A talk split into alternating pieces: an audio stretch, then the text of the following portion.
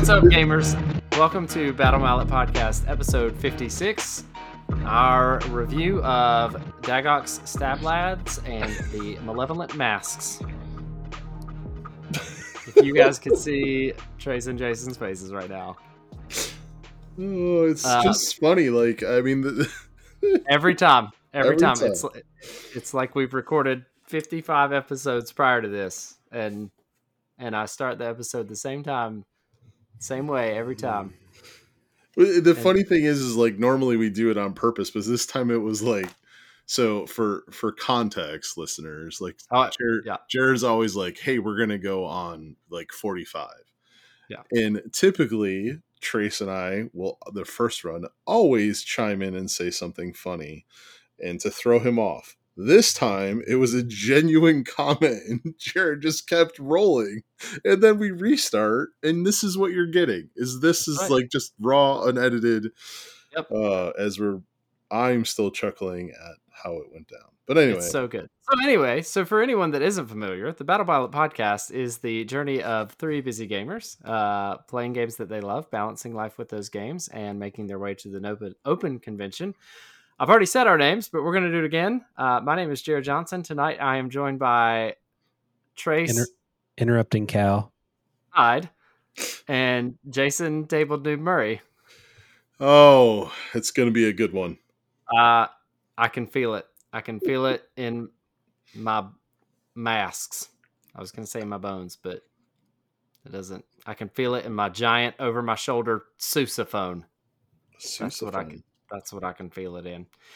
Anyway, so uh, we'll start things off with another thank you to Games Workshop for sending us a copy of Daggok's Stab-Ladz and the Malevolent Masks deck uh, early, so that we can get it in our hands, take a look at it, review it offline, so that we can create this online review for you. Um, so again, we just appreciate the opportunity uh, to produce this content.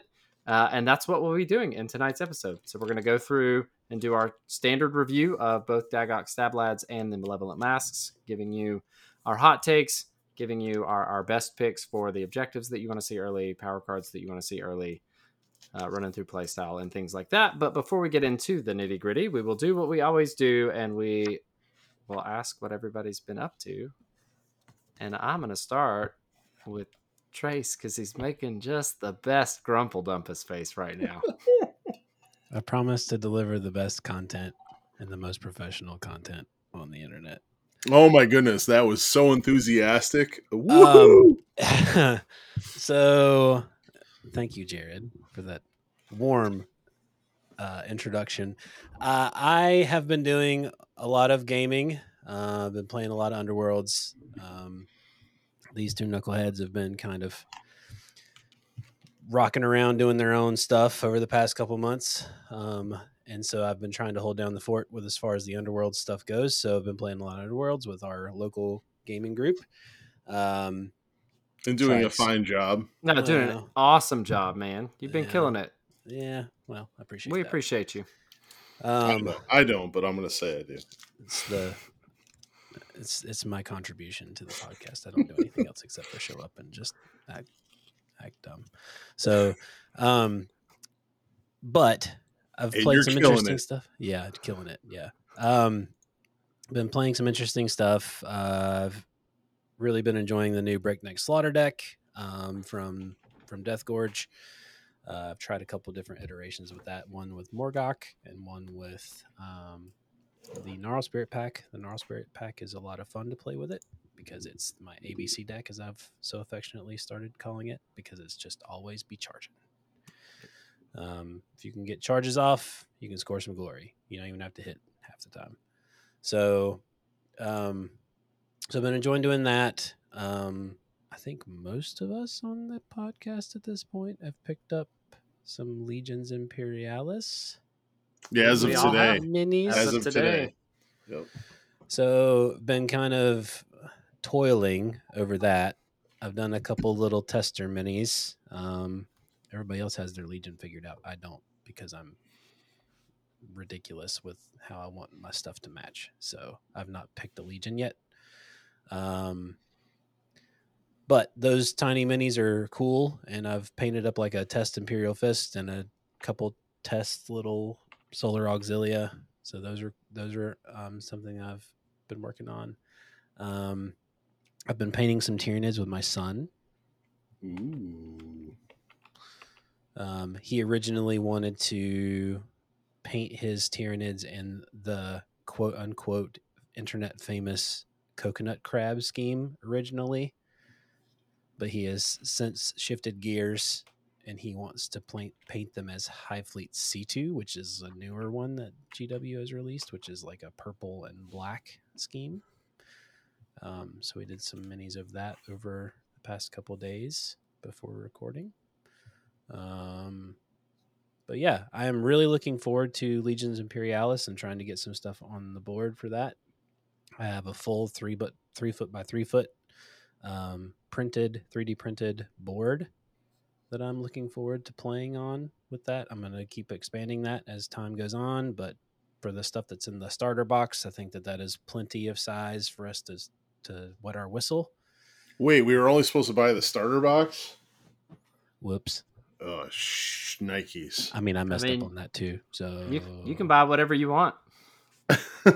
so, but I have so I have a question now. Like, um, you know, when I'll get into why I've been kind of MIA here when it's my turn, but when it comes to uh, Legion Imperialis, I just picked my stuff up today, and uh, today was like really the first time I've been in hobby shops looking at the product um, since it's come out Mm. and there was a shop that had the tiles which everyone knows i love terrain i love boards so they had the tiles like it, we play we're playing on a six by four right Nope, it's a five by four. it's It's a five standard by size. four Ah, Standard that's size cool. is five by four. okay because like the box comes in two by three Correct. for a hundred dollars yes. so by my calculation because i thought it was a six by four i had to spend four hundred dollars just on tiles No. do you have any of You still have to spend six four hundred dollars on a five by four and have some tiles left over, probably. but so do you have any of the tiles I don't have the tiles, the official GW tiles. I have tiles that I got from a third party company that I have printed on my FDM 3D printer. It has been buzzing away for the past month or so. So, like, do you think? And I don't again because I just picked up the box and go, oh crap! Like, I'm I'm I'm in. I'm playing this game, but I'm not four hundred dollars for some tiles in. Like, what happens if we let's say we just pick up one box?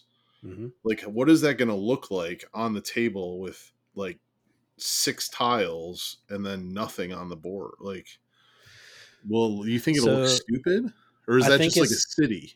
I think it's going to be interesting, and I think that that is going to be the biggest barrier to entry for a lot of. it's great radio, Jason. Um, there's going to be a lot of. Uh, I think you can use to start with mats and stuff that you have at your house to to try it out. Um, I also know that there's some great places that you can probably print off some paper craft buildings to try that are in the appropriate scale that are Huh. similar to the old epic um, printed cardstock buildings. I've seen some of those been kicking around a little bit. Um, but I I got a 3D printer last year for for, for my birthday. So um, I've been just trying different things on it. And one of the things that when they announced Legions Imperialis, one of the things that I really was like all for was trying to print out some cool terrain to use with eight millimeter scale. So I've been just kind of knocking away at that. Not everybody has that luxury, and I get that. Um, but there's probably, I think that the most analogous buildings that you could get that would be pretty affordable would be, um, and please forgive me for saying this, is the uh, drop zone commander buildings. Those are very appropriate for this scale. Hmm. Um, and I think that you could probably get away with like any generic like Earth style Yeah. mat to Mhm. to do it. I think that that would be fine.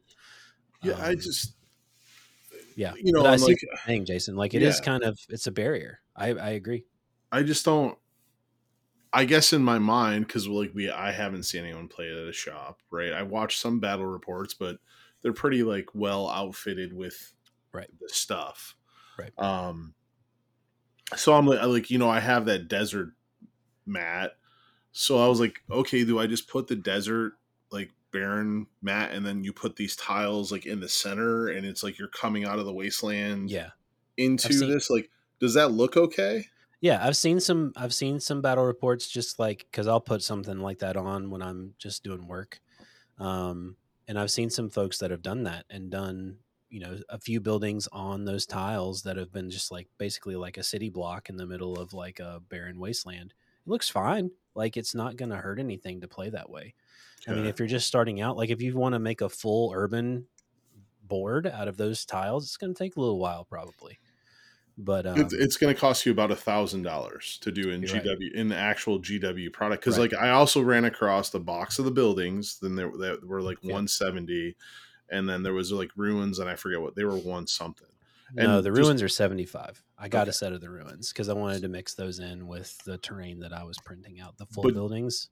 So, so the the bill and I know we're way down the rabbit hole here but we haven't really had time to talk about this as a group so you guys No. are just getting this raw and and that's fine so the buildings and the ruins is that like the the amount of terrain that you need for the two by three or does that cover more area so I've built one.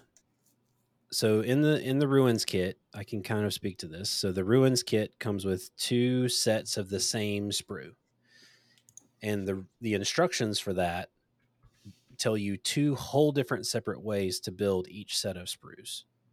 So, and it covers a fair amount of board. Like I would probably say it's enough to cover. Well, I'm not going to say it's a lot, but like it's it's enough for you to it's enough for you to cover like a two like a two by two little board with some some cover, right? It's not going to be a lot, but if you get some of those, like I said, if you get some of those papercraft buildings or something from like Drop Zone Commander and you mix those ruins in with that, I think it gives a nice variety. And then it's it gives some some cover and stuff for the miniatures to actually stand on. So Yeah. I guess I guess I'm just like all like and I am so our listeners should know like I when it comes to money in the hobby, I very rarely judge any price that is put out there. Mhm.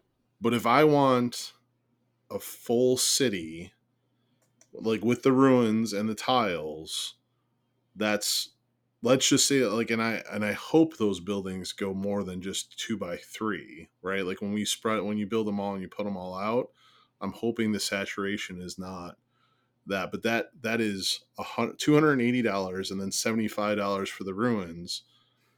Like that's we'll just call it three fifty for even math, and it's probably right about that. Times four. Like that is would be the most expensive board I ever had to put together. Yep. Yep. So I think guess you're better off. to- I think you're better off as a player getting something like what you have, Jason, with the um like those barren wasteland yeah, Mhm. things like that. The the the what are they called?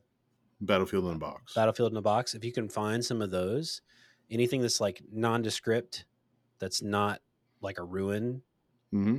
I think because it doesn't scale. It doesn't need to scale. Right. It doesn't matter. It just looks like a Ah. really big plateau or whatever. And you can still put infantry on top of that if you really wanted Mhm. to.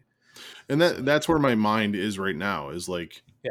i don't think i have the four by six barren wasteland i think it's a four by four or three by three You only have a four by four of that one. so um i'm glad you know what i have I do know. I've played on that one several times. I know it's a four by four. so you know whatever it's a so i have a four by four so i don't have a four by five but if i then i'm okay investing a hundred dollars for tiles a hundred and eighty dollars for a set of buildings and another Mhm. hundred dollars for for ruins it's when i have to buy multiple of those sets Right. to fill out the table that I'm like, eh. Uh, all right, so that so that that that's that.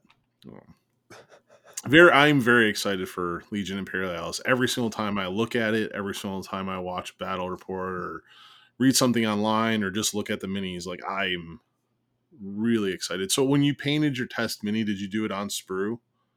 No, I actually. So the funny thing is, is most of the things that I've tested, have been little rogues that have fallen off the sprue in transit somewhere. So those are just guys that have fallen off and they're in the middle of the box. Like make if you buy the game, for the love of God, make sure that there's no minis just like rolling around in the box because they're so small.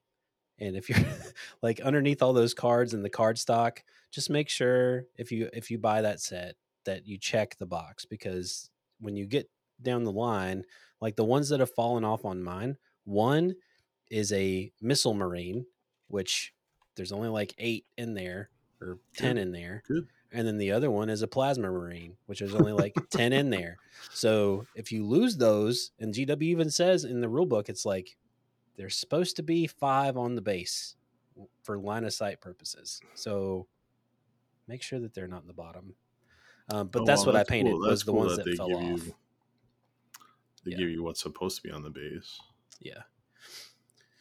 Um, they also say in the rules something to the effect of like, make sure that you discuss with your opponent if there's going to be any kind of like if you don't have that descript number of minis on the base, make sure that there's concessions made for line of sight purposes. Blah blah blah blah blah blah.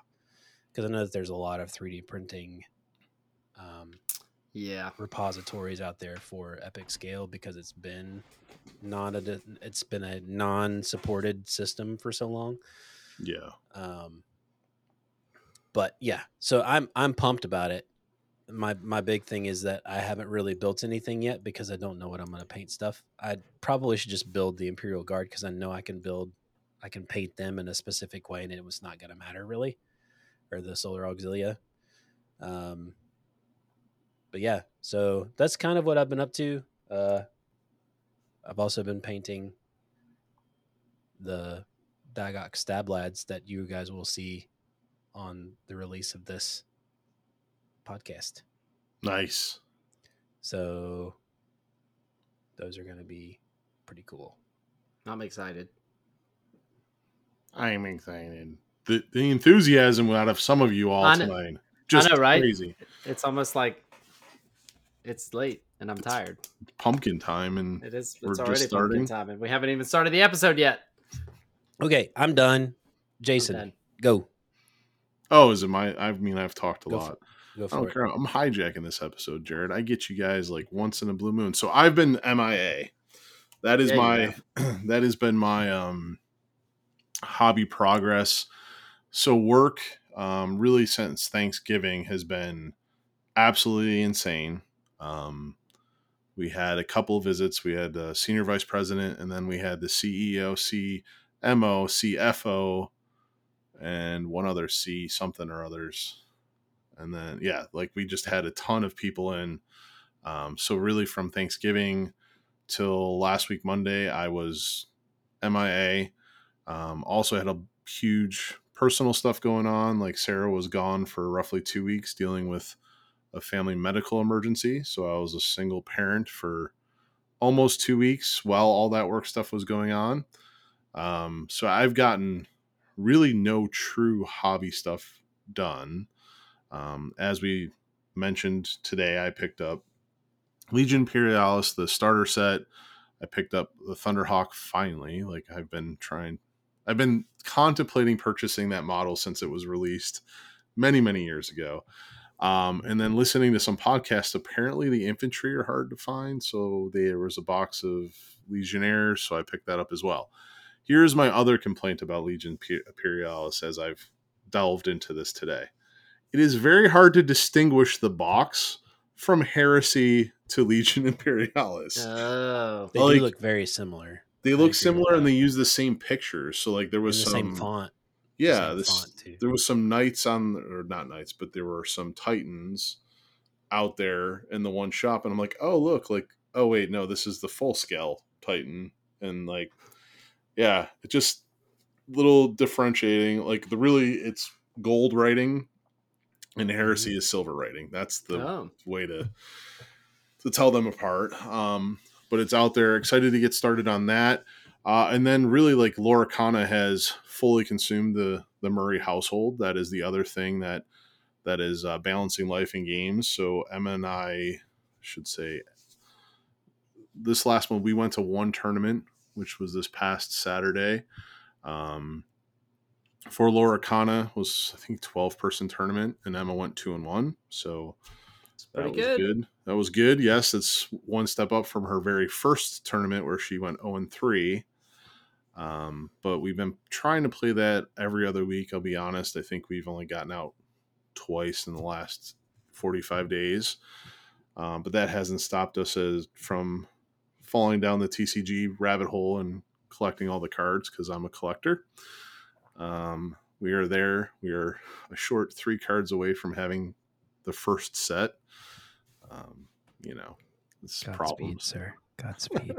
I'm so sorry. You, st- you stopped buying 40k and quickly found something else to spend your money on. Yes. Well, it doesn't help that I found a shop locally that sells singles, so Oh. um, that has catapulted quickly Ooh. over the last week. Yeah, and Ooh. it's relatively on the way to where I have to travel a lot. So uh, when I was stressed out at work, it's like, yeah, I'll stop and spend twenty bucks. Um, Yeah, little little retail therapy. Yes. Um, so that I think that's pretty much uh, been it. The only actually miniature game that I've played is I played your ABC Gnarl Spirit pack into um, Jerod's. Um, oh my goodness. Cyreni's Squid Razors? Boat, Yeah, Ser- Cyreni's Yeah. Razors. How'd you like it? That was it was fantastic. I really enjoyed it. I don't know if the other person didn't didn't enjoy it. Just as Cyreni's well. is a hard one to crack, though. I feel like I think you Yeah. have, have to have Yeah. a certain mind to really do that well. Um, and then we played some Dice Throne, which was was great Yeah. as well. Um, so I that was really the. that. It's a It's a great. Christmas present. It's a great. Um, for those that aren't familiar with Dice Throne, it's you know a simple board game. It it's kind of like Yahtzee and the power deck from Underworlds. That's the best way that I could really put Yeah. it. Is you have the dice that you roll that are just like Yahtzee. You're trying to get symbols and numbers to do actions and attacks, and then oh wait, I have this power power deck that is almost like Underworlds, where you can do upgrades, you can do gambits and reactions, and it's it's fun, simple, and I, I've liked it. But that's uh, oh, enjoy toy. Yeah, don't forget. over. Don't forget what you what you've been buying. Come Joy on now. Toy, Joy Toy has um, taken over the hobby purchases, so I have all but but um, the line himself, the loin. Um, every Dark Angel is now in my possession, which means that the Ultramarines have been displaced to a different shelf. Uh, but it's they're beautiful, they're fantastic. I really enjoy those those figurines. So yeah, there that's me. That's what I've been doing. Nothing Nice. but everything. Nothing but everything. Yeah. So, um, yeah. So, been playing some games. Uh, I've made it out to the non-Monday meetups, and then uh, surprised everybody this past week by showing up randomly, unannounced to the Monday meetup. Um, the, it is worth noting that the the Cyreni's Razor Voidcursed Thralls deck that I played is um, uh, G, uh, who took it to the World Championships of Warhammer, um, and had some pretty decent success with it there. Um, so uh, the deck has legs. I just have not played a lot of Voidcursed Thralls, nor have I played a lot of Cyreni's Razors. So um, just getting used to it there. Uh, I've spent some time playing with the Thricefold Discord, um, and uh, they Spicy. they they can they easily lend themselves to some negative play experiences just by virtue of like the temptations um and making really making your opponent make bad choices i was playing a game against one of our uh, local gaming group justin and he i had the Unsubscribe. yeah, right. Uh, I had the the wielder of the blade vulnerable. Um, he was playing Headsman's Curse with Daring Delvers, and had played the domain that means that if you are on a feature token, you're on guard. Um, and he had in the round prior delved the feature token into a cover hex, so he was on two defense dice, looking for anything but single successes. Um, and I said, okay, cool, that's great. Well, now you get to make a choice. Either I get to push him two hexes off of that so that he is adjacent to one of my fighters, or you don't get to activate him for the rest of the round. Which is neither of those are great choices. I think he made the right choice in not activating him, right? He's vulnerable. I'm going first. Or no, he had missed an attack. So uh so you know, I was going second, being able to play the power cards into this. There was a good chance he was going to die anyway, so his best chances of success were probably to stay on the cover hex on guard.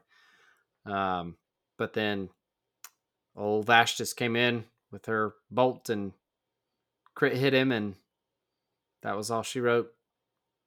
Um, so Yeah, didn't I'm- he? I- didn't he post his stuff for sale after that? he did, yeah, all of it. Yep. no. for like a dollar. It was awesome.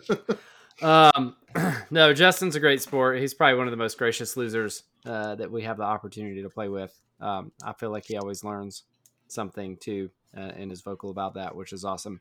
Yeah. Um, but I I think my point of that is, uh, if you're really looking to be competitive in Underworlds right now, I don't think you should be sleeping on the Thricefold Discord. Um, I know that Domitan Stormcoven and Ephilim are the the new hotness, but this was Thricefold Discord with Force of Frost, which is Yeah. kind of the Especially with problematic deck. Frost. It's kind of gross. So, uh, so uh, you know, maybe don't don't sleep on them if you're trying to look be competitive, and then maybe do sleep on them if you're trying to build your community. Um, just my two cents. Um, outside of that, I think I don't actually I don't know that I've done much hobby since the last time we recorded. I think uh, I had painted everything that I had painted when we recorded with Zach last. So my life has also been crazy busy with work and kids and running around to swim meets and all that stuff, gearing up for the holidays. So, um, I think that's it. I'm excited about Legions Imperialis as well. Uh, I have not had the opportunity to build anything, but I am taking a decent chunk of time off uh, between Christmas and New Year's. So I hope to be able to sit down and do some of that, uh, get some stuff built, maybe get some stuff painted. So I think that's it. So Which legion did you choose? Oh yeah, so I am going with the Thousand Suns because I was sitting at my son's swim practice, uh, like the day after I got the box, and which Tres kindly picked up for me. Thank you very much, sir. You're welcome. Um, and uh, I opened it to the marked page with the ribbon, mm, the way that it came shipped, and it opened to the Thousand Suns page. I was torn between Thousand Suns and Blood Angels, but I just took that as the fates weaving themselves open before me. Um, so I might get punished if I make the wrong choice here. So I think that that's a great choice. Jason, what Yeah. did you choose? You didn't divulge that when you talked earlier. Secrets are best kept to oneself. Mm. Um, so so Dark Angels. You'll never know. No, uh Emperor's Children is where I'm I am most leading, although the Dark Angels are just oh I just the black love- and red paint scheme is super easy, right? And looks really good. I the the thing I've always wanted to do Emperor's Children, even in 40k. Uh, I love purple.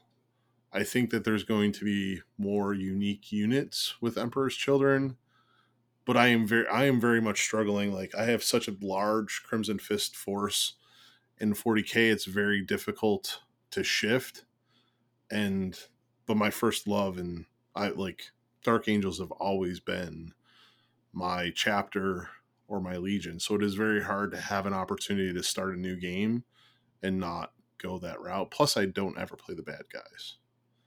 So, you know. Anyway, Yeah. that's where we are right now. Let's go easy. Where we are right now. So this has been a nice- work. nice 30 minute intro. Uh, so we'll take a break here, and when we come back, we will talk about Daggok's Stab-Ladz.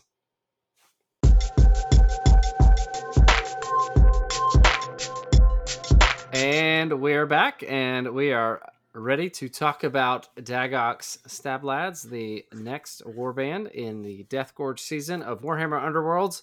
Uh, these were previewed uh, a long time ago. Not a long time ago. When were they previewed? Feels like even a long time ago. It does About feel like a a long month time ago. ago. Yeah, month it's about ago. a month ago, right? Yeah, They were previewed At at the- Worlds. at the World Championships of Warhammer. Um, so uh, we're not going to run through the fighter cards, you know, bit by bit. Um, the one thing that is worth calling out here um, is that this feels a lot like I'm going to say Iron Skulls Boys like 3.0. Right, so you got a destruction warband, you got four fighters. They're all sitting on four wounds. Uh, their move three. Um, for most of them, you got two guys with pretty garbage attacks. Uh, uninspired. you got two guys with decent attacks, uninspired. Um, the leader inspires to five wounds, and that's pretty sweet. Um, so you know, it's like take everything that you like about Ironskull's Boyz and then just make it better. Um, one of the things that they have is a plot card, and so that's the schemes plot card. I'm not going to read it out loud, but the idea is that there are some gambits that persist in ways that other gambits don't. That you can then complete and put them under your plot card, and that will do some things for you. Uh, spoilers: it's completing Like objectives. objectives. Um, but it gives you kind of a new way to play with gambits uh, in a maybe more cunning way than people are necessarily used way? to. And More maybe they could be brutal. brutal. Yeah. They could, yeah. Maybe they're cunningly cunning or brutally brutal Maybe. and a whole new twist on destruction. So, um, yeah. So things that are worth calling out. Um, they all inspired a four move. Um, Daggok Fink Stealer has a nice reaction. It is a range two reaction called Cruel Cunning. Uh, it is uh, range two, one fury, one damage, attack action, reaction after another friendly fighter's move action. This fighter makes this attack action targeting an enemy fighter adjacent to that fighter. This attack action cannot be modified. So it's a reaction a lot like um, Mannok's in that it triggers off of your friendly fighter's moves, but it gives him another attack. So he's basically got his own little wolf bite going on. Um, so there's a good chance if you get things lined up right, you might be able to make this attack multiple times per round, and that's really good because he inspires when he deals damage to a second or subsequent fighter in the same phase. Um, yep. So yeah, we don't need to go through everything. I just said we're not going to go through everything. Uh, You can see to. pictures.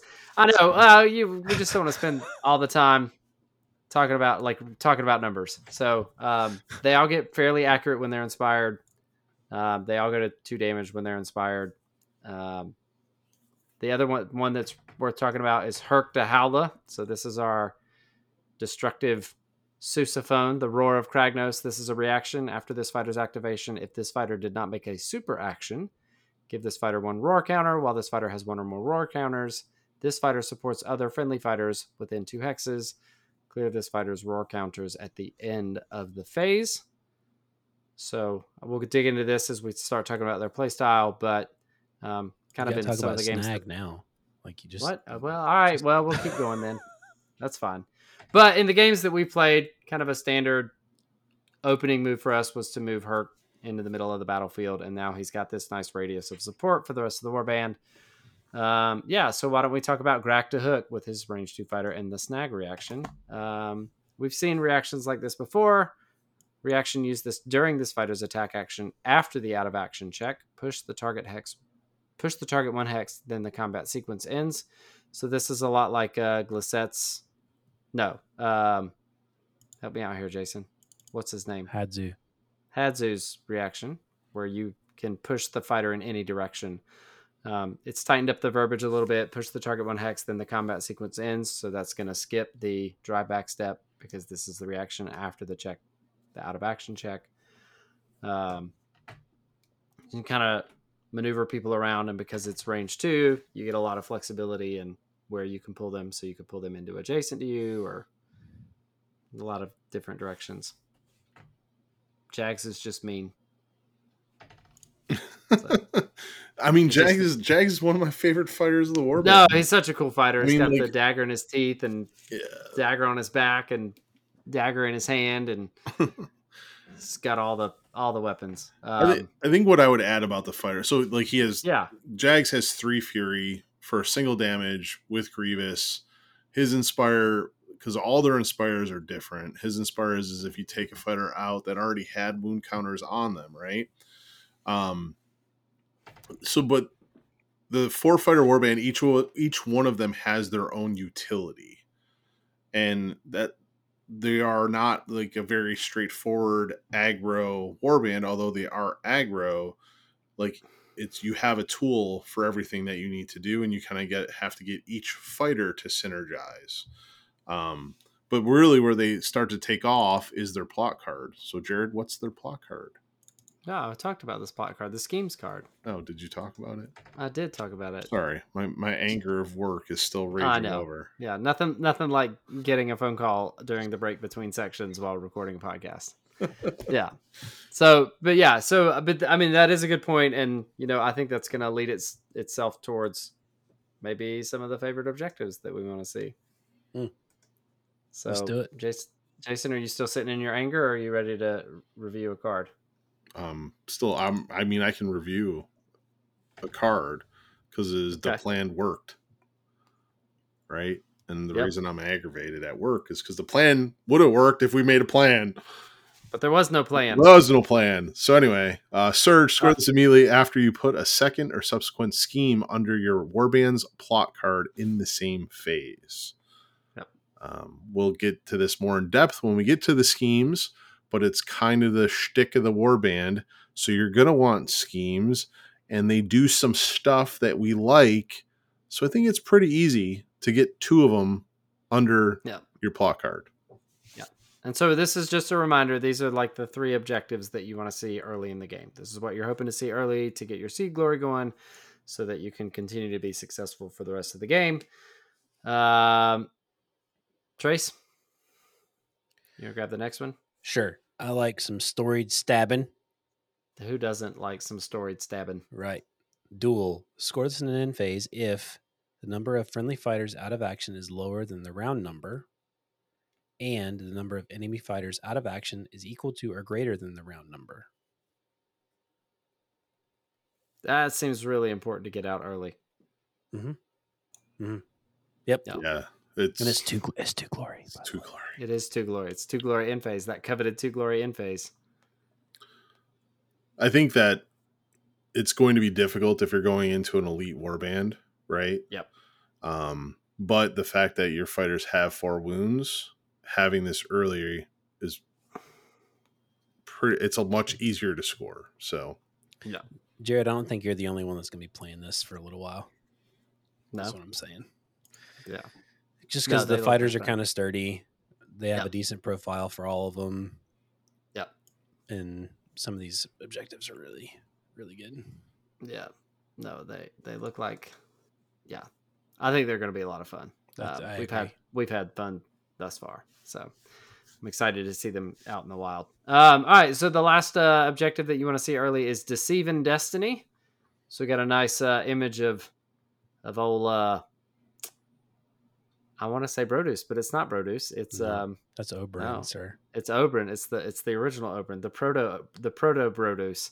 Mhm. Um, trying to smash Proto, proto. Daggok with his giant mallet. Uh, this is a Surge hybrid. Score this immediately after an enemy fighter's attack action that targeted a friendly leader, if that leader is surviving, or that had a dice characteristic of three or more and failed. So, um, because of Daggok's reaction, you probably want him towards the front anyway. And in round one, the chances of him getting domed in a single attack um are pretty slim. And this, so it could be an attack that failed too, right? It doesn't have to damage him to hit that first condition. Um, but if it has three or more dice and it fails, then you trigger the second condition. So I mean, it doesn't have to be your leader then. it does not have to be your leader then. So So lots of flexibility. You know who's probably not going to miss, though? Who? Lashveer. That's probably true. She is poor, poor, poor Vexmore just does not inspire until Lashavir is dead. Um, yeah. All right. So those are the objectives that we want. Uh, what are we thinking in terms of uh, gambits. And before we get into this, I just want to point out. So the way that we do this is that we all look at the cards separately. We each pick our three, and then we compile them together and we create a master list of the top three. And that's why sometimes in our reviews you'll get like a bonus gambit or a bonus upgrade because we can't decide. And of the nine cards that were chosen, there was literally one discrepancy across the entirety of this podcast. So And I'll come to that whenever we get there. yep. So we're, we're gonna get a bonus gambit from Tres, but in the meantime, I'm gonna kick it back to Jason to give us the first gambit that we want to see early. Yeah, so bust their ears. One, just because you know I like the art. It's got the horn, horn duder blowing the horn and busting some eardrums. Um, Oh, but it's a it's a scheme, right? Play this only as described on its plot card. In the turn in which this card is turned face up, friendly fighters supported uh, are considered to be. I'm sorry, are considered to have one additional supporting fighter. So he's supporting twice, and then the condition which this goes away and is placed under your plot card is a friendly fighter makes an attack action supported by Haruk. Yep. Um, and it's obviously restricted to him, which the restrict this restriction ad is really nice because then it can be Can um, be cycled if he's out. So Yep. yep, Yep. Yep. um, but I really like this one. I think I- I truly think that playing mid board and getting him to that mid board with um, a horn counter or a roar counter um, is going to be very very beneficial. And this really um, can make your leader's little wolf bite attack pretty extremely Yeah. accurate. Pretty spicy. Yeah. Yeah. So it's on a single die for a fury, but now if he's double mm. supported, it counts No, as it's a, single it's die. It's a for- hammer. it's better than a hammer. No, it's a hammer on No, this card. the, when he's It's a hammer when he's inspired. yeah, Oh, is it? It's a fury uninspired. Fury, was fury looking at the- uninspired. I was Yeah. looking at the inspired side. Yeah. And that doesn't count as a modification. Yeah. So Yep. Yep. it yep. still goes through. And so I think this is a good time to talk about this um, because we talked about it in the pre-show. So on the plot card, it says each scheme persists until you meet the condition described on the card. When you do so, put the scheme under this card. Um, so in previous rule books, there was verbiage in the rule book around persisting gambits that persisting gambits, persisting effects went away at the end of the round. The Deathgorge rulebook does not have that caveat. In the persisting gambit section of the Deathgorge rulebook, it just says that gambits that persist persist until they say that they don't persist anymore. And so there is no like so don't get trapped in old versions, right? Like I think a lot of us as if we've been playing this game for 6 years, like we get trapped in previous editions of the rulebook. So just know that like you put this scheme down, it's going to stick around like past the end phase. So Yeah. just Yep. keep that in mind, and not just this game, but any other scheme. I think Yeah, it's important to note Like- too that like it can end before the end of the end phase, or it can persist through, depending on Yes. whether the condition is met. And that's kind of the point that we were discussing at the beginning, and that's what I was trying to get my point across to you, Jason. Was like it can be either it can either end before or it can end it can persist through the end of the round. So it Yeah. depends on the scheme that you put down, depending on if conditions met or not. Yeah, I think the other um, nuance or thing that the player is really going to have to grasp what these schemes are is I play the schemes in your power step, right? So before my turn. But when I play them, they're face down. So you, my opponent, have no knowledge of what I'm trying to set up, right? Yep. Then I activate and they turn face up, and I get the benefits of those schemes Yep. the round happens if they trigger they go underneath my plot card.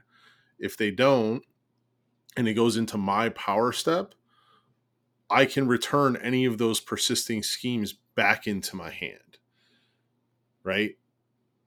So that's why in the pre-show i was Yeah. trying to get this clarification is i go through four activations. Let's say i play two schemes and they don't trigger and they're still persisting I go into the end phase, I draw up to five cards. Yeah. Then I go to the end of activation one of my activation, and then I can pick those up and I can redeploy now seven power cards as I see fit. Always kind of giving this illusion of you don't really know what's coming. You know I have these two cards because you saw me pick them up, but you don't know what I'm playing or what I'm trying to set up. And that's why I really like the scheme mechanic. Yeah. Um, I just I, I think it it adds an element of surprise, which these orcs, because they are the swampy, skinnier orcs, are more cunning than brutal. Yeah. Yeah. Like, I mean, there's a good chance that you could have seven, eight power cards in your hand. Like, you're going to get some pretty sick card draw. Like, you could just, if you have a handful of schemes, you could just dump them all in the last, in your last power step. And now you've got an empty power hand going into the end phase. You're like, well, I guess I'm just going to draw up to five and then pick up these four schemes. So now you don't, you have no idea what card I'm going to play. Yeah, Um, you just- that's a they good have, point, They have to be played. yeah, in your power they're set. played in, in my if I'm Mm. playing it, they're played in my power step face down, and then they flip revealed the next round. They flip your Yep. next. They flip your next at the activation. start of my next turn. So, yep. Yep. So after your power step, yep, all that stuff. So, uh, speaking of schemes and finking, we liked outfinkum. So this is a scheme. Play this only as described on its spot card.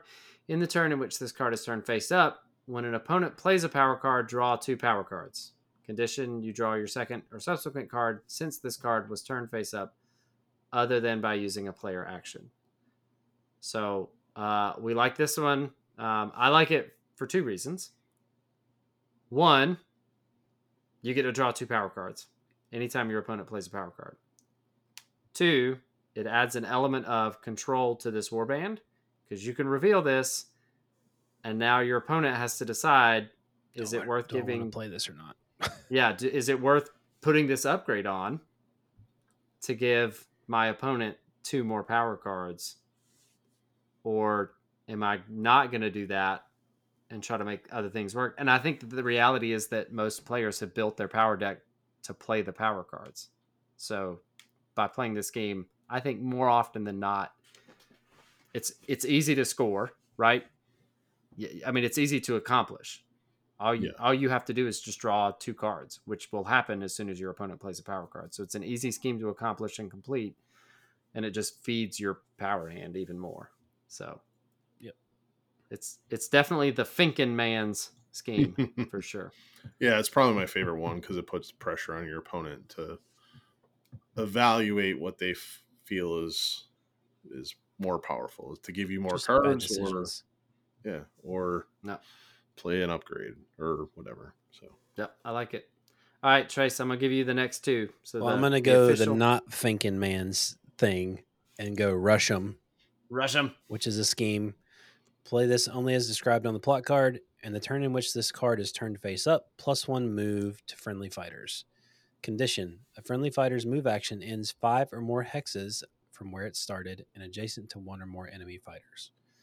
Things you're gonna want to do anyway. With you know, Stabby McStabberson. Um, Yep. So, yeah, it's just nice and simple. You get a plus one move, and if they're inspired, you're moving five, which achieves this condition, Yep. and then you score cards, which is great. Or or Grack. So Grack to hook can score uninspired. Yep, So yep, he's he's yep. moved four off, out the gate. Yep. Oh, li- listen, this this card is so much more complex than just the plus one move. Like Oh, this helps positioning with your leader getting within two to really achieve what he needs to achieve by you know doing the the, The move reactions. attack. Yep. Yeah. Because like let's say that all your let's say all your fighters are inspired, right? They're already they already achieved that, so they're all moving five it specifically says the condition is ends five or more hexes from where it started. Not that you moved five hexes, that you end more than five hexes. So you might have to like get around somebody, and then when you draw the line back through the, your opponent, you're really only three Four hexes, hexes, away, four hexes hexes. away. Yeah. Then it allows the scheme to stay in play for somebody Yeah. else to get the plus one move. Yep. Or you use your range two attack. Right. And so you don't end adjacent. Yeah. Yep. So So There's you could move five or you can move five more hexes away from where you started as long as you don't end adjacent to an enemy fighter. So you've just yeeted yourself across the board, and now the rest of your warband can still continue to yeet. Yep, to move the additional plus one. It's Yeah. really good. It's good. There's a reason this one's this one was universal across Yeah, all yeah. three of us. Yep. Um, but I will. oh, will I see why you picked the last one. yeah. Because what what haven't we picked? So the thing that ninety percent of the time when we talk on this podcast about what is powerful in this game, and everybody's probably screaming it that's listening to it it's, to us is a push. Yep. Nobody said anything about a push.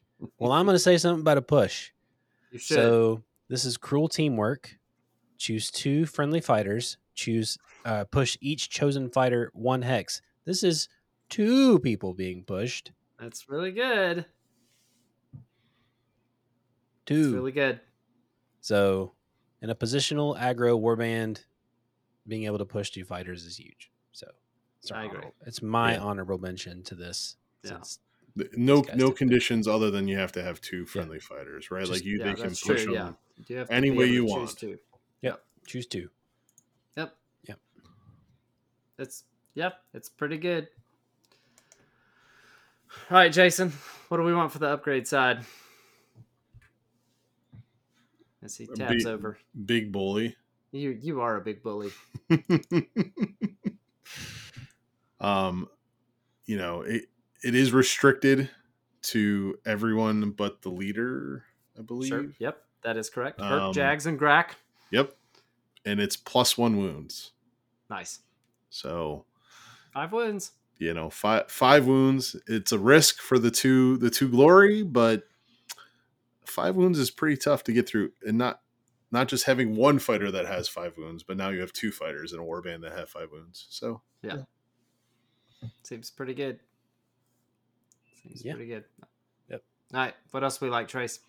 Well, I'm going to continue stacking on these defensive buffs and say that Def Proof, Death proof. D I love E the name F of that. F Yep. proof, plus one defense while one or more of your warband schemes are persisting.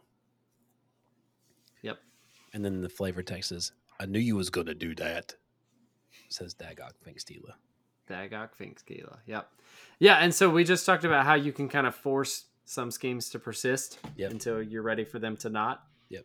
Um, and this is this this is a great opportunity to take advantage of that. Um, yeah.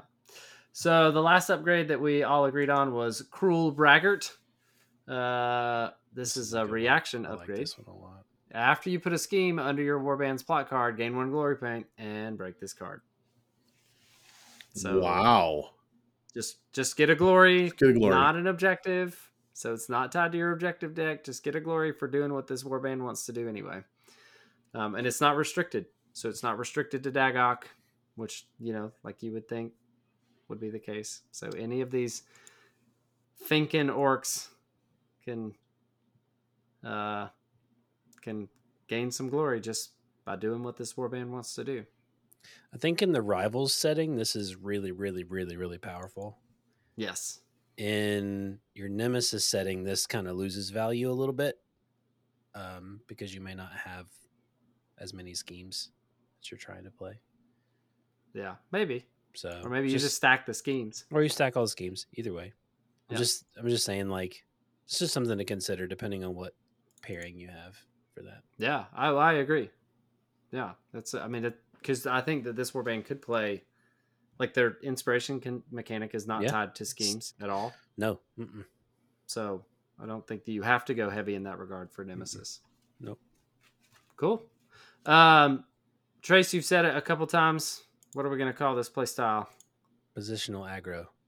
Yeah, get them in the right spot and then crump them. Or I mean, you could kind of play it flex. You could say it was flex a little bit, maybe. Yeah, I think there's some flex into doing schemes, scoring just by doing schemes Yeah, and aggro. yeah. Yep. I think it's pretty diverse. There's a lot of tools in the toolbox. It's very toolboxy. Yeah. Jason, what boards do we like? those those ones. Those ones. Um, Then we say Glacial Tomb. Glacial Tomb and yeah, I the closed that. Frost Racked Ruins. I closed that tab. Yep, Oh those are the two. Yeah, the Yep, two the- the those are the same side of the same board. Those are different side of the same board, right? Yes, they don't- are. Yeah. Yeah. So just take that whatever one says Glacial Tomb, that's a good one to start with to try it out with. Yeah, I just think you know, Glacial Tomb and Frost Wrecked Ruins give you it. position no matter what, where the boards are laid out, how they're positioned. Because you, I don't think you really want to be right on the line. I I would prefer like the second row would be my preference to Yeah. where to deploy. Um, because I want that scrum in the middle. I want the you know the horn to be supporting. I want my leader to be using his range two to poke at everybody. Um, really, it's the other the other two guys that I need to make charges with to kind of trigger the other Yeah. stuff. So, and, and you know we don't want to just lose a fighter right away. So Right. Yeah, I mean, four wounds is nice, but it's not invincible. No. Yeah. So I was counting. The reason that I didn't have that pulled up is because I was just counting the schemes. I think there's five in total, so half the power deck um, Okay. from rivals. Uh, you know, I do think that most of them transition. You probably build with three or four, and then the nice thing is, Yep. is there is card draw in the in their deck.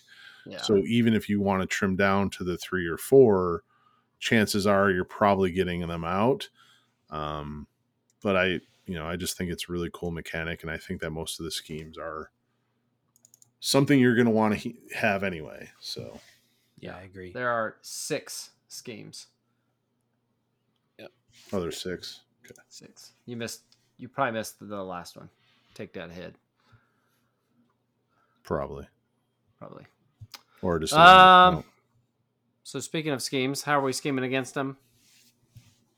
don't bunching group up. up. Yeah, Yeah. yeah, yeah. Don't- Don't don't pile up. you're don't you're try to gonna lose a against scrum them. match. Yeah, You're with all the lose a supports and you got Daggok's reaction and Hurt roaring at you with his sousaphone of death. Yeah, I just Yeah. just remember that two hexes is kind of their sweet spot, right? You have two fighters that attack from two hexes away. You have a supporter that, or a guy that supports from two hexes away. Um, so the more you clump up, the more efficient they become with those attack actions and the supports. It's it's almost like playing against Mannok, but they don't have the move shenanigans that they have, but they have Yeah. more attack shenanigans. So. Yeah, and tougher fighters. They don't have any soft targets like Mannok does. So, All orcs Um, are soft. well, that those those aren't orcs. Not in Mannok's. Them's is hobgrots and grots. Um, I think the other thing is probably want to aim for Daggok. You can eliminate the extra attacks out of them. Yeah, if you can. It's probably a good idea. It's a cut the head off the snake type approach. I mean, it, it's not gonna cripple the warband. no, It's not but- like it's not like taking out Mannok. but you're taking but you're taking a lot of opportun opportunistic attacks out of the equation. Yeah. By potentially removing Daggok. And if he's inspired, you get two glory. Yep. So that's nice. Uh, what are we thinking for Nemesis pairing? Uh, Void Curse draws all day Yeah. and twice on Sunday. Yeah, I Yeah. think I just think with the repositioning that Void Curse allows you to have, and the fact that they're most and extra of those, attacks.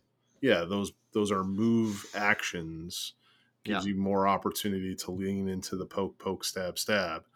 Um, and trust me, if you can get him to be efficient with those multiple attacks, we've seen that wolf bite and Rippas just do so much Yeah. work over the years, and this is a range two wolf bite. Like it's Yeah. It is only one damage, right? Like it's never gonna get two damage. Yeah, but if you can- still But if you can get something like um what you call it that gives you Grievous on it as a Voidcursed fighter too. Hmm?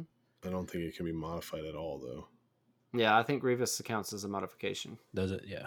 Well, but still, Like I mean, refashion reactions, refractions. Well, yeah, those priorities. those two those two things alone are what I thought of, and then the um, forced movements. Yeah, Like those are the three things that I thought of in conjunction with this was one particular fighter that I was like, oh, that could be gross. Yeah. Um, Yeah. Could be good times. Right, we seem pretty hot on them. Jason, what are we calling the new player rating? I think they're silver. Like I, I do think that there's a lot of play here. Um, they have the wound pool to kind of to get in there with the the ping meta that we're currently in, but those schemes and the way that you have to kind of go through your power deck and pick and choose the the tool that you need, it just keeps them away from being a gold. Yeah, I agree. Cool. I do I- think that they'll struggle against something that doesn't want to play their game. Yeah, Yeah, Like if so a good example is like the Stormsire with Force of Frost passive Yeah. stuff. Like that Yeah. you're just not playing what they want to do and they're gonna struggle Yeah. against that. but I think that's pretty. That's universal though, so Yeah, but that's what kind of where the meta. Like I shouldn't even say meta. The, where this game scissors. yeah where this game is kind of kind of is is there are going to be hard counters because i mean what are we at like 77 war bands i'm exaggerating but you know we're not by much.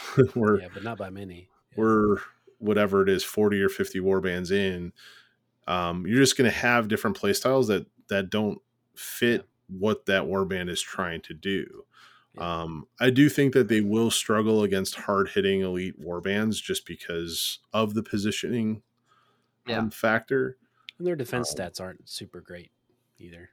Yeah. yeah Th- but- they don't do a lot of damage either, and that's the thing. Mhm. Like none of them goes to three damage. They get all get pretty accurate, but two damage without gambits and upgrades is as, as far as you're getting out of them. Yeah.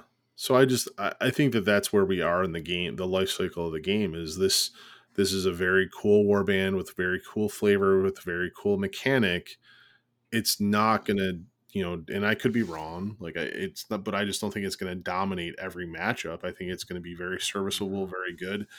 I think that this and Voidcursed Thralls are a match made in heaven because the player that likes Void Curse with the the extra thinking that goes into setting up all the moves and all the the tricks that that um, rivals deck has kind of fits in with what they want to do Mhm. too. Mhm. Um, so I think that we're going to get some really fun builds out of it, and I can't wait for you know someone to really unlock um, all the the schemes and shenanigans that they have. So excited to see them out there. Yeah, it'll be Me good. too. Cool. Well, we'll take a break, and when we come back, we will talk about malevolent masks.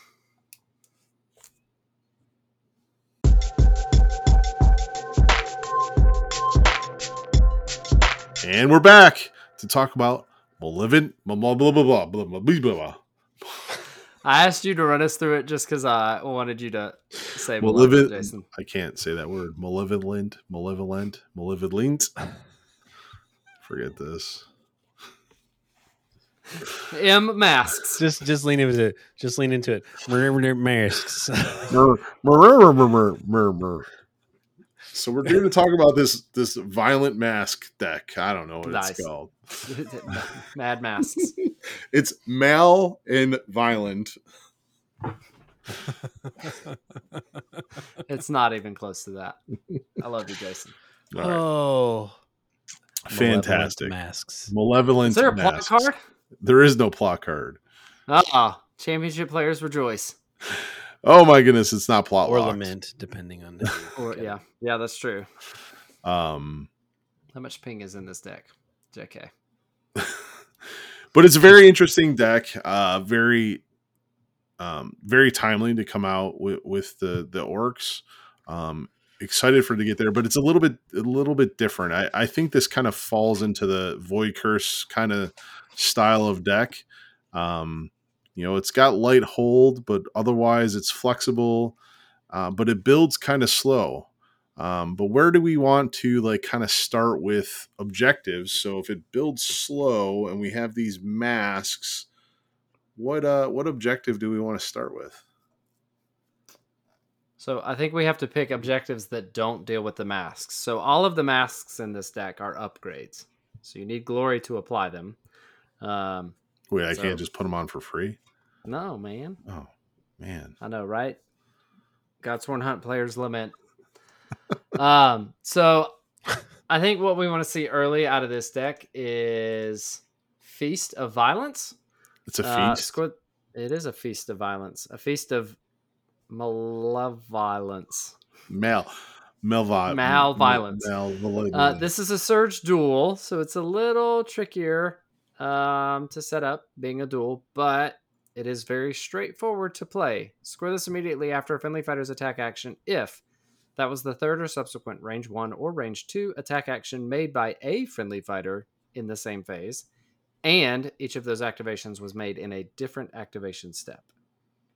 So you're not going to see the glory from this uh, until until at least round three.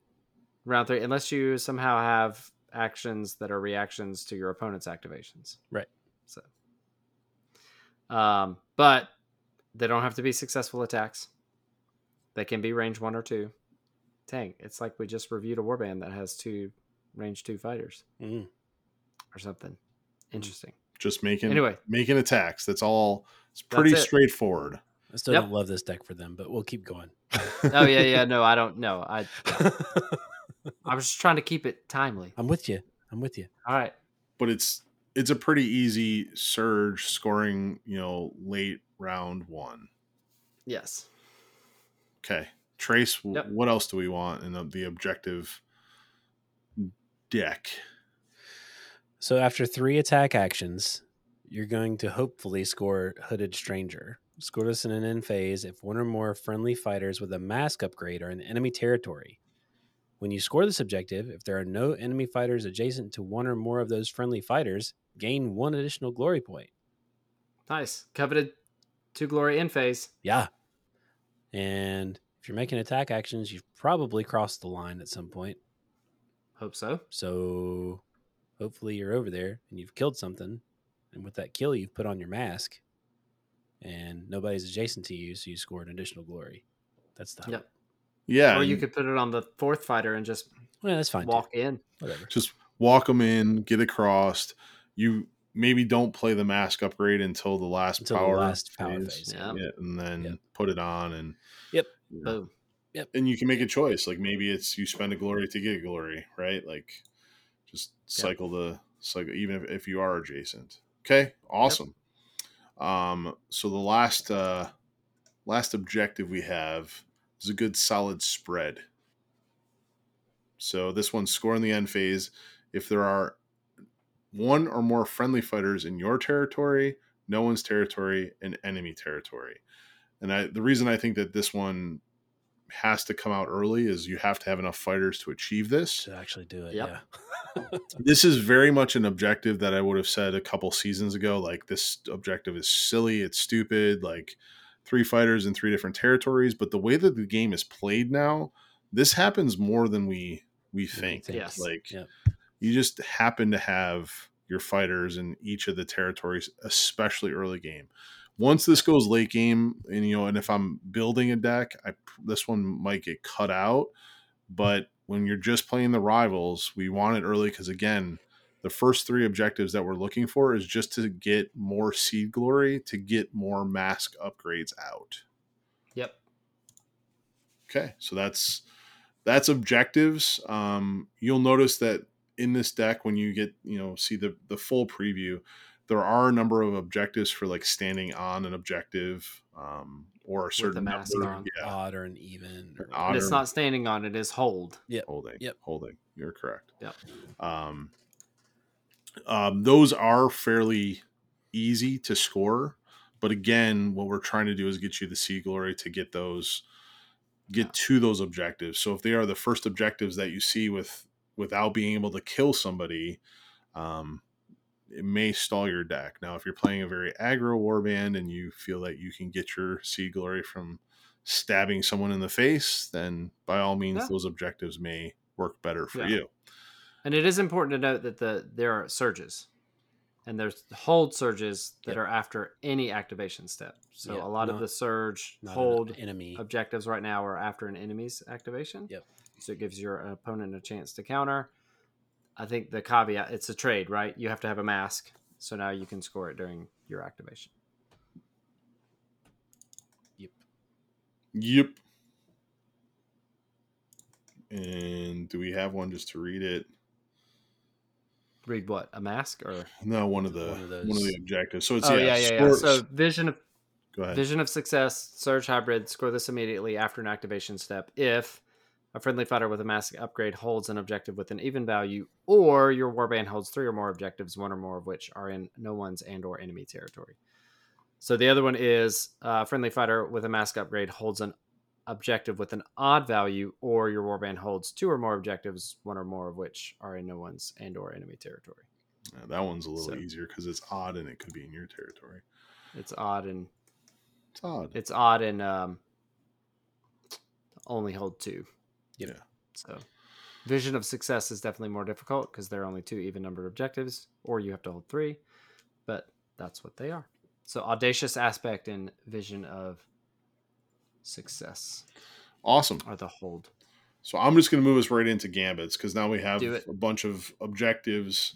Um, the gambits, I'm going to go with the the hooded rush. So choose a friendly fighter with one or more upgrades. Again, we need that seed glory to kind of get this going.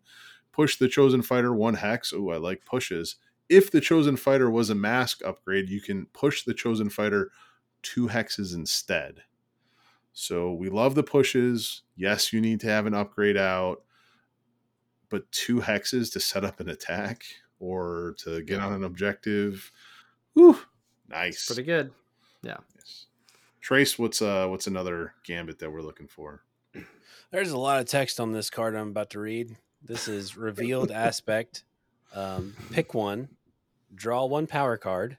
Okay, draw a card. That one's pretty easy, right? Play the- that's Play a card, draw. draw a card. that's Yep. not the Net text. zero. That's not the text I'm talking about though. okay. Or choose a friendly fighter, including fighters who are out of action with one or more upgrades. Add one of those upgrades to your hand, then give the chosen fighter one upgrade from your hand or power or power discard pile.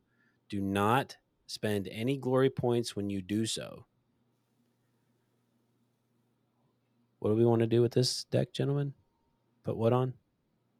Masks. You can do that for free. Is that what I'm understanding correctly? Yep. You can take a mask that you've already put on a fighter and put it on another fighter Yep. without having to pay the glory for it, which is pretty nice. Pretty good. Moving moving buffs around is nice. Yeah. Or you can pull a card out of your discard pile and put it back on them. That's correct. Yeah. Yeah. so, so yeah, it's cool. We'll get to why being able to pull things out of your discard pile are, is important yes. once we get to the masks. Yeah. Jerod, bring us home on on what Yeah, so unveiled ambitions. Search your power deck for a mask upgrade. Reveal that card and add it to your hand. Then shuffle any remaining cards in your power deck. So not just draw a, any card, draw exactly the card that you want. Yeah. Search it for. and you mask. want it early because you know it gives you the opportunity to get the masks in your power hand early. You may not have any masks left if you have this card late. So Anybody Yeah. want to do an honorable mention of possessive Um, crouch or no? no, All right. nope. That's fair. Yeah, I'm totally. I'm convinced that revealed aspect is a better card Okay. than possessive crouch coming in early. Actually, I'm not really sure why I didn't peel, pick revealed aspect. But oh, there is an, an an honorable mention that I think that we need to bring up. I gotta find it. Uh, where is it? So this is not one you want early at all, but it is super cool. So this is Maskborn. Choose a friendly fighter with a mask upgrade that is out of action. Nope. There All right, so you have to have somebody out of action, right? You, you're hoping for that not early, Yep. right? Yep. All right. Place the chosen fighter on a starting hex in your territory. The chosen fighter then makes one action. After the following search step, the chosen fighter is taken out of action. When the chosen fighter is taken out of action in this way, they have no bounty. The chosen fighter makes one action. A super action is a special type of action. Oh my. So I guess you could charge. If even if you can't charge, you could still make an attack action with this fighter. Maybe the masks have actions on them. I mean, it doesn't Maybe you need to do actions from masks. it doesn't specify that you can't take a super action. So So that might need clarification because I know that the wording changed in the Deathgorge rulebook between actions and super actions, but like super actions are a very specific kind of thing. But um, and then uh, after the following search step, the chosen fighter is taken out of action. When the chosen fighter is taken out of action in this way, they have no No bounty, bounty. so you get to bring them back on, and then you don't have to pay for them dying again. Yeah, the one So- the one action is very. There may need to be some clarification there, right? Because Yeah, like yeah, an at like a super action is a com- combination of Combination multiple of actions, actions. right? Yeah. And it's one Yeah. action. So I think the intent is just one action, like a move or attack, um, Yep. but still a very very powerful card. And then if you combine that with um, uh, the revealed aspect, like you can literally like give a fighter that's out of action a mask upgrade, right? You add one of those upgrades to your hand and give the chosen fighter one upgrade from your hand or power discard pile. So you could like put a mask on them to bring them back with Yeah. Maskborn. And then, you know, if we have the ultimate combo, you just hooded rush them and push them two to get them into position to take a swing.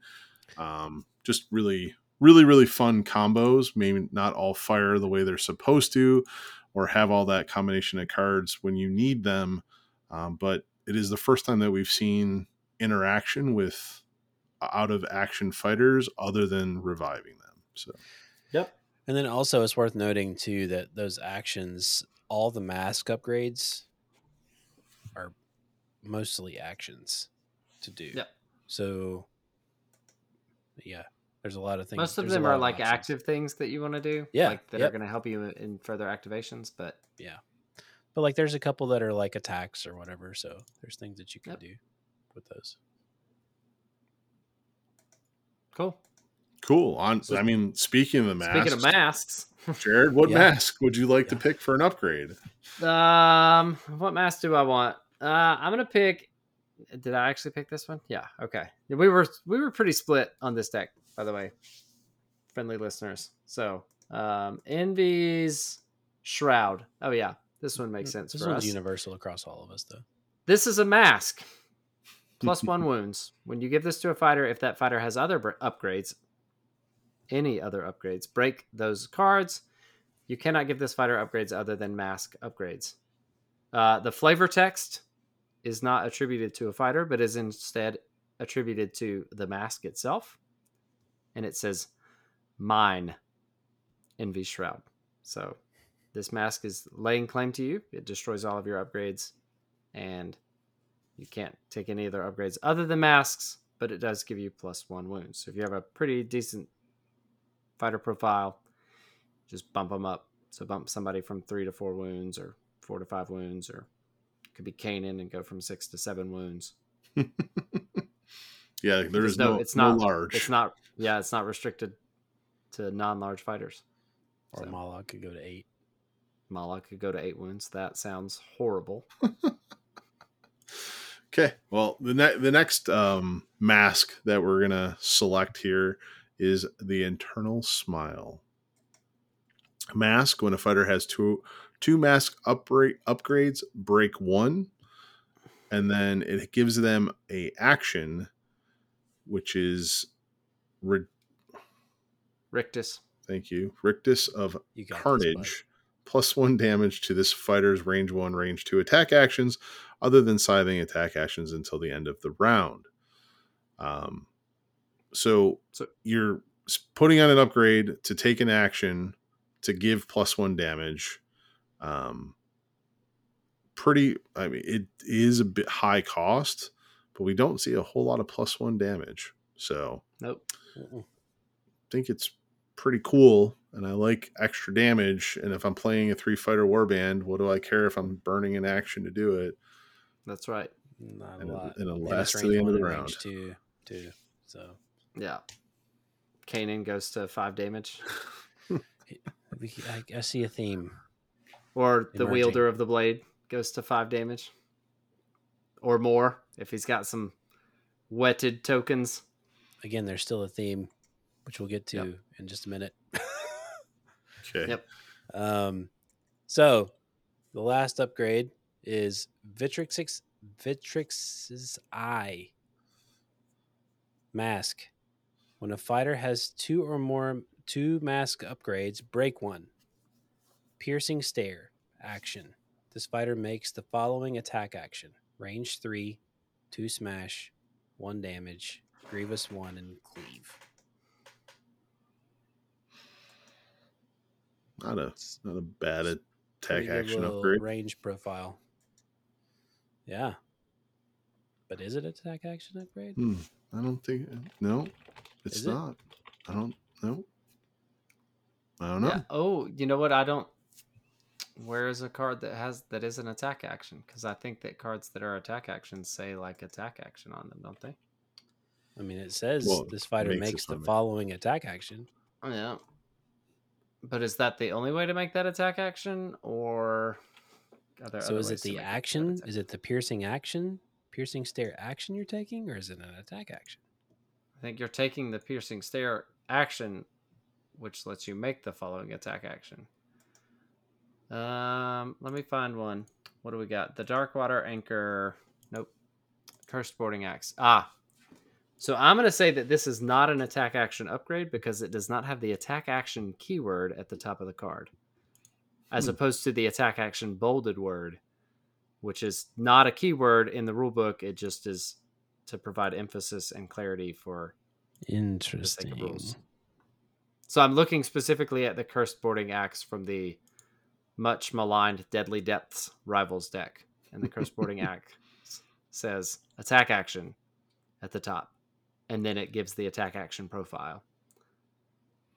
I mean, just to bring something a little more current and relevant, re- Relevant. current and relevant. Gotcha.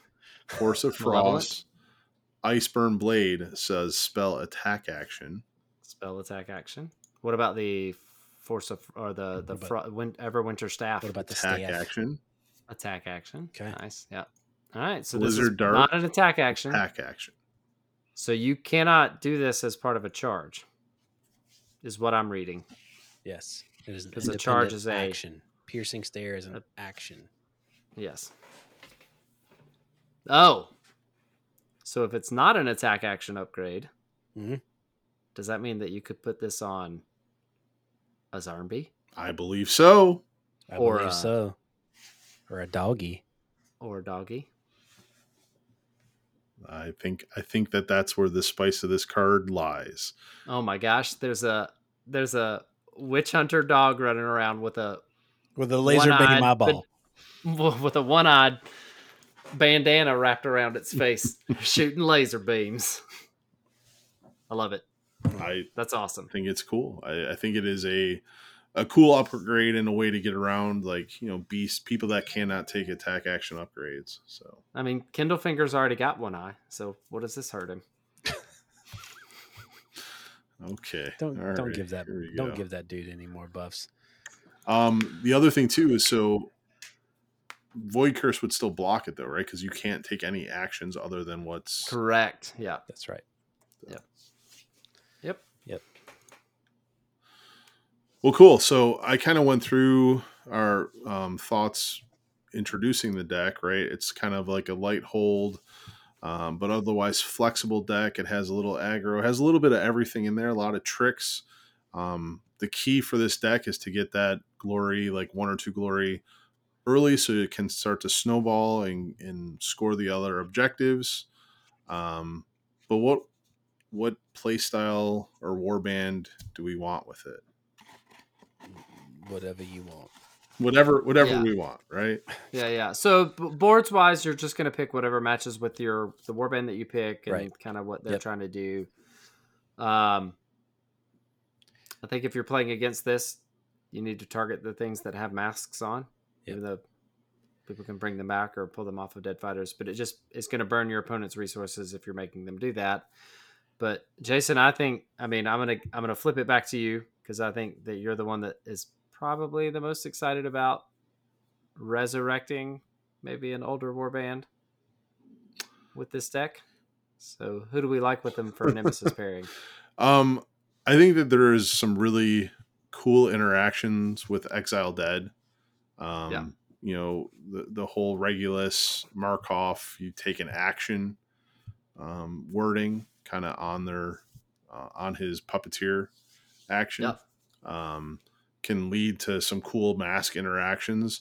Uh, I do think that the skeletons may have some play in this as well Yeah. um really like i think that anyone that can res back onto the board is going to see some really good pairings with this um but i also think that you know i'm probably wrong and that someone will find some weird weird combination with vampires and this will be like Head the next. Or, yeah the next uh the next best thing Uh, I, I like these decks that are not straightforward and there's a little different mechanic in there so yeah any Yeah. any war bands you guys are excited to try with it No, but like I was saying, the the theme that kept coming up was warbands. You could bring fighters back.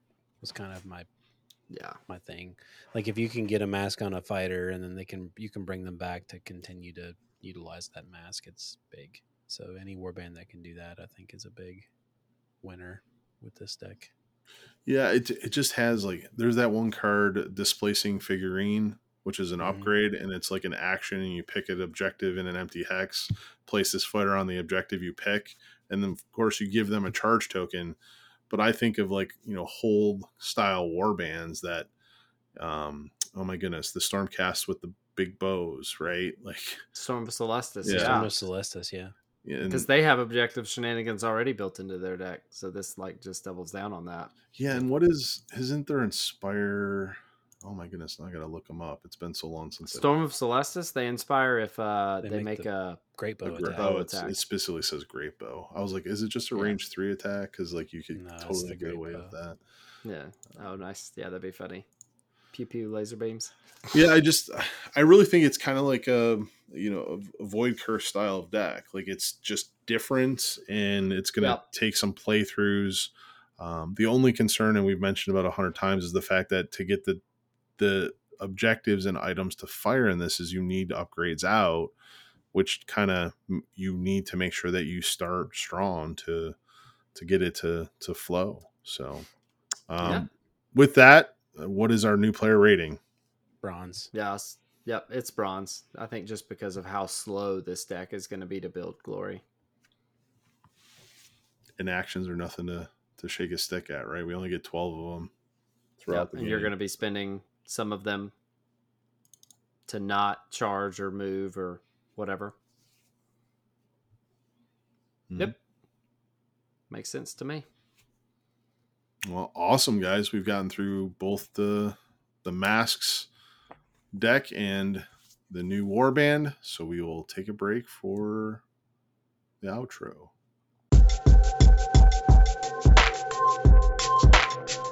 And we're back, and that will wrap up this, the 56th episode of the Battle Mallet podcast. Um, as always, we want to say thank you for taking the time to listen, um, to join us as we talk about Daggok Stab-Ladz and the mal violent masks.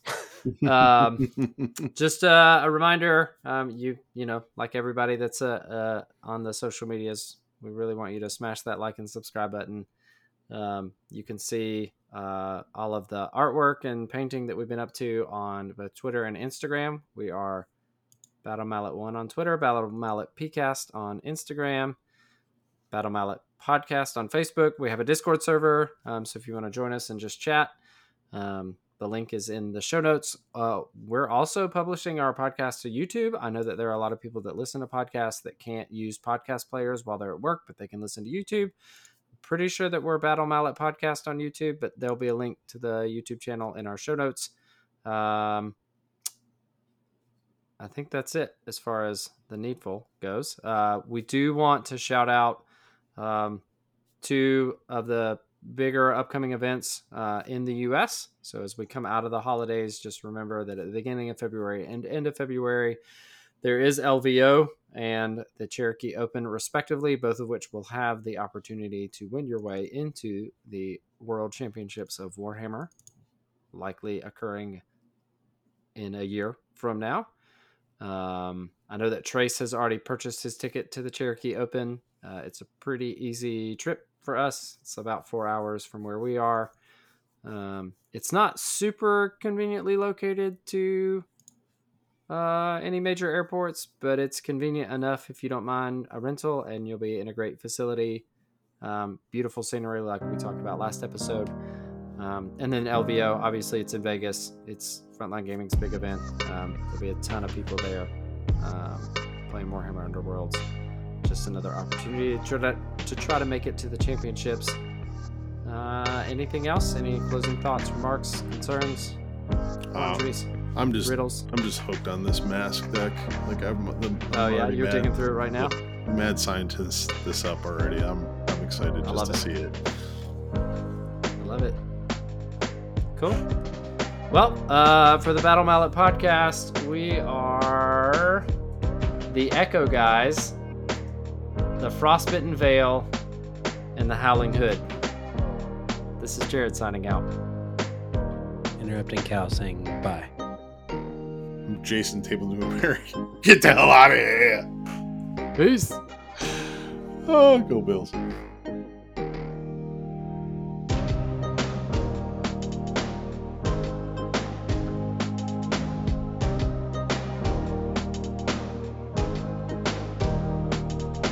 Battle Mallet podcast is protected under the Creative Commons license. If you have further questions as to its use, you can find more information via links on podcast.battle-mallet.com. Music by Anno Domini Beats.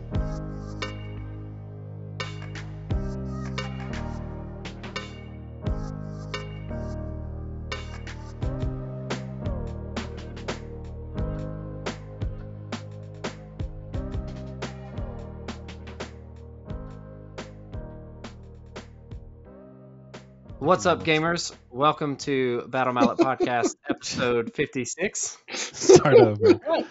I'm not Start starting over. over. I told you when I was going, and then I wasn't paying attention to the clock. I was looking at Exactly. something else. Jesus, know, that just start happens. over. Oh my gosh. You're killing me, Smalls.